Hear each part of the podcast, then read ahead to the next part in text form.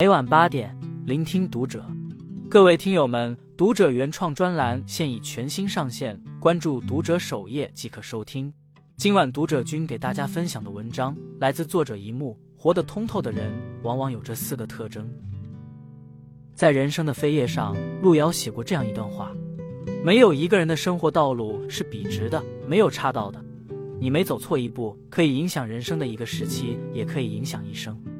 就此。网上专门发起了一个热门讨论：到底要怎样做才能过好这一生？获赞最多的回答是：不随便对谁心怀期望，也不轻易尝试去改变谁，懂得圈子不同不可强融的道理，努力后也能接纳自己的力所不能及，如此足矣。短短几句话概括了人一生的处世哲学。很多时候。油滑世故能保人一时无虞，但往往睿智豁达才能护人一世周全。这个道理，活得通透的人都懂。不把希望寄托在别人身上。小说《妻妾成群》里，接受过新式教育却选择嫁入有钱人家的女学生宋莲，最后疯了。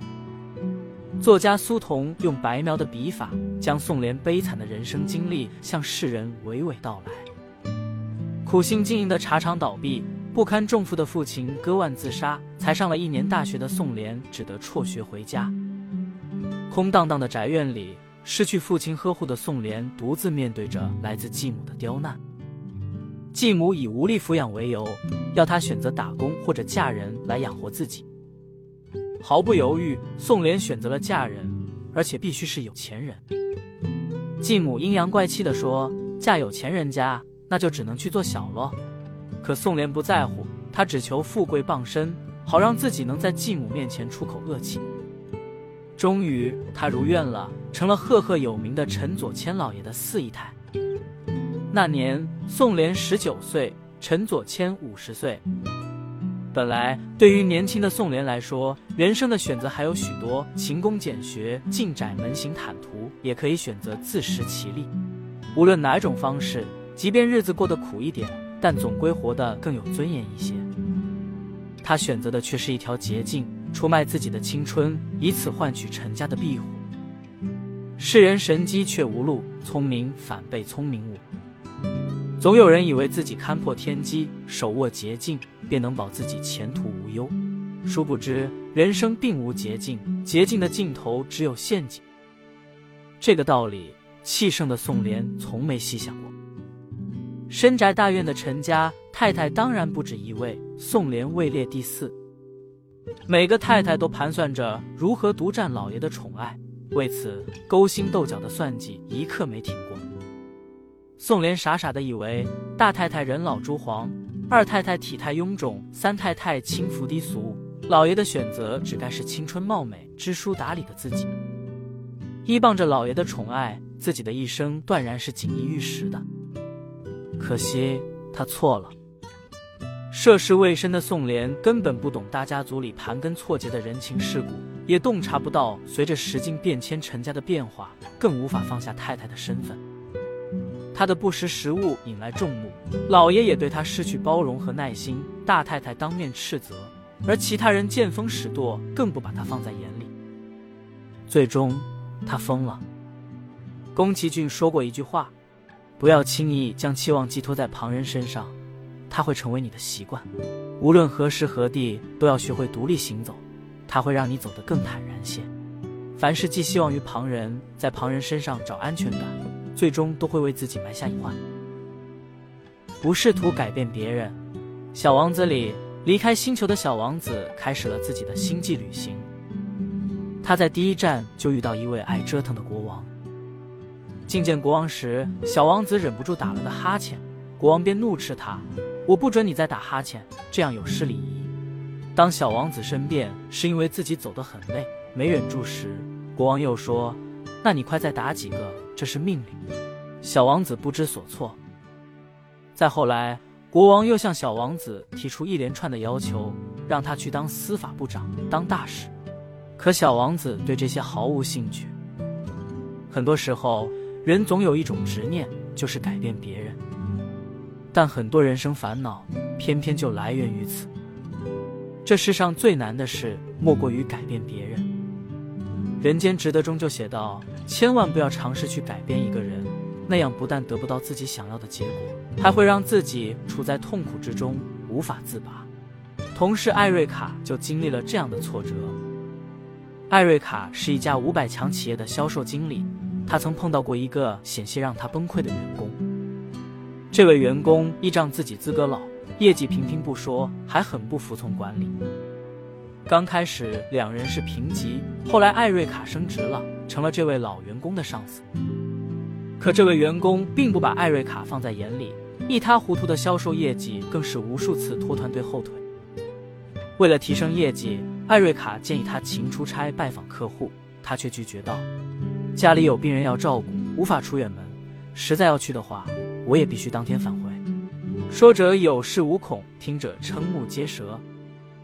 为了不影响团队业绩，艾瑞卡只能想办法帮他提升业务能力。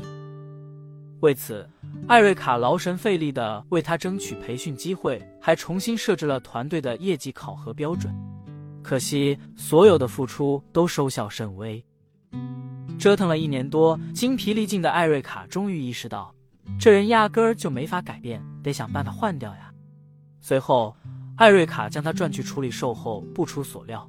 他被客户投诉，客服部门将他退了回来。艾瑞卡又提供外区的销售职位让他参加竞聘，果不其然，不愿出远门的他直接拒绝了。反反复复三个月，这位员工主动提出离职走人了。英国威斯敏斯特教堂地下室矗立着一块无名墓碑，上面刻着一段话，大意是：小时候觉得自己能力超群，可以改变世界，长大后。发现世界太大，自己太过渺小，便一心只想改变别人。待历经挫折后，终于明白，这世间你唯一能改变的只有你自己。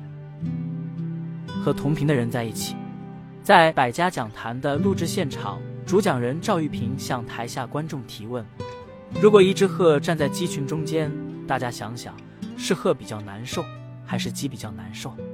大部分人认为鹤立鸡群就像是一场降维打击，鹤不会难受，鸡倒是会自卑。可赵玉平却说：“我倒是觉得那只鹤可能会难受。如果高贵的鹤最终选择与鸡合群，那结果只有两个：要么被鸡同化，要么被鸡逼死。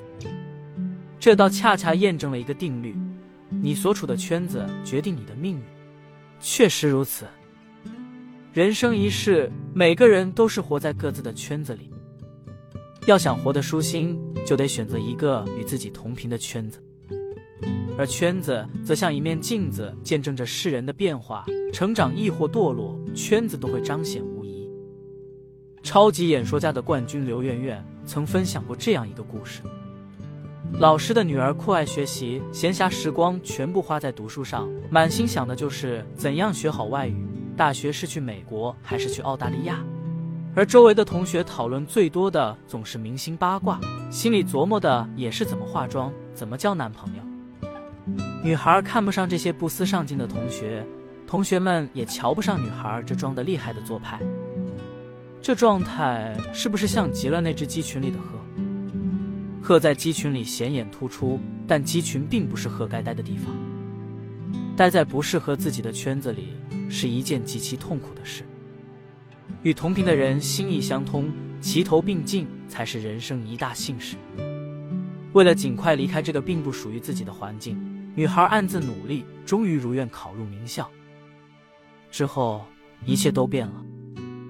女孩的周围都是潜心学习、成绩优异的同学，大家都专注在学业上，外界的飞短流长不再影响她的学习节奏。在这里。女孩如鱼得水，再不用担心自己是个格格不入的怪物。所谓愚者合群，智者同频。人生路上与同频共振的朋友相遇，有一个让自己舒心的圈子是一种幸运。难怪莫言曾说，和同频的人在一起，拥有可供回首的岁月，这便是最妙的人生。与自己和解。歌曲《平凡之路》里有这样一句歌词。我曾经失落、失望、失掉所有方向，直到看见平凡才是唯一的答案。这首歌的评论区有这样一则留言：小时候跟着父亲去集市卖菜，心惊肉跳，只担心被同学看见，便拼命将自己隐藏起来。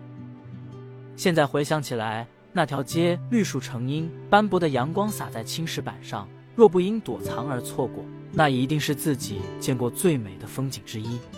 作家迪安曾说：“一个人的成熟是从接受自己的平凡开始。生命无论如何繁华，最终都会归于平凡。”每个人都坚信自己终会不平凡，但真正能收获那不平凡人生的人总是寥寥无几。前段时间，三个北大女生毕业十年后的卧谈视频火爆全网。视频中，三十二岁的世中一脸轻松地与另外两个小伙伴调侃着当年各自的幼稚之举。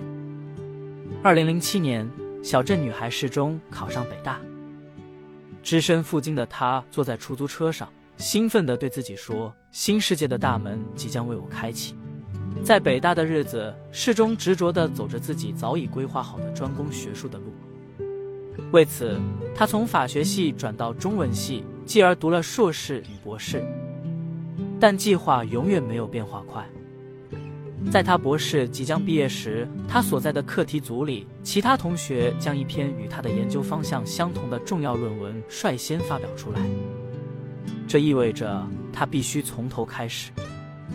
世中意识到自己的才华和精力不足以完成后续学业，便在读博的第四年放弃博士学位的攻读，以硕士身份毕业。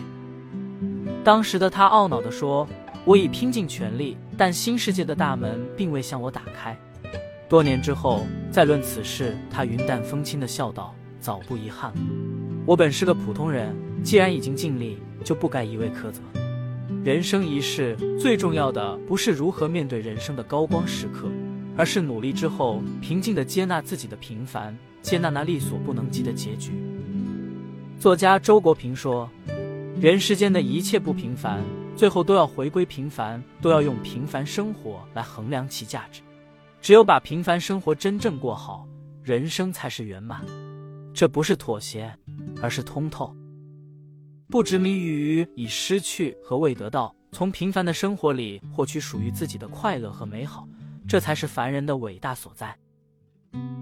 有位作家说过：“你今天受的苦、吃的亏、担的责、扛的罪、忍的痛，到最后都会变成光，照亮你的路。生活中，老天给你的任意起点，就是给你机会，要做一个明辨方向的人。”即便生而平凡，也要活得通透，也要拥有不懈改变的能力。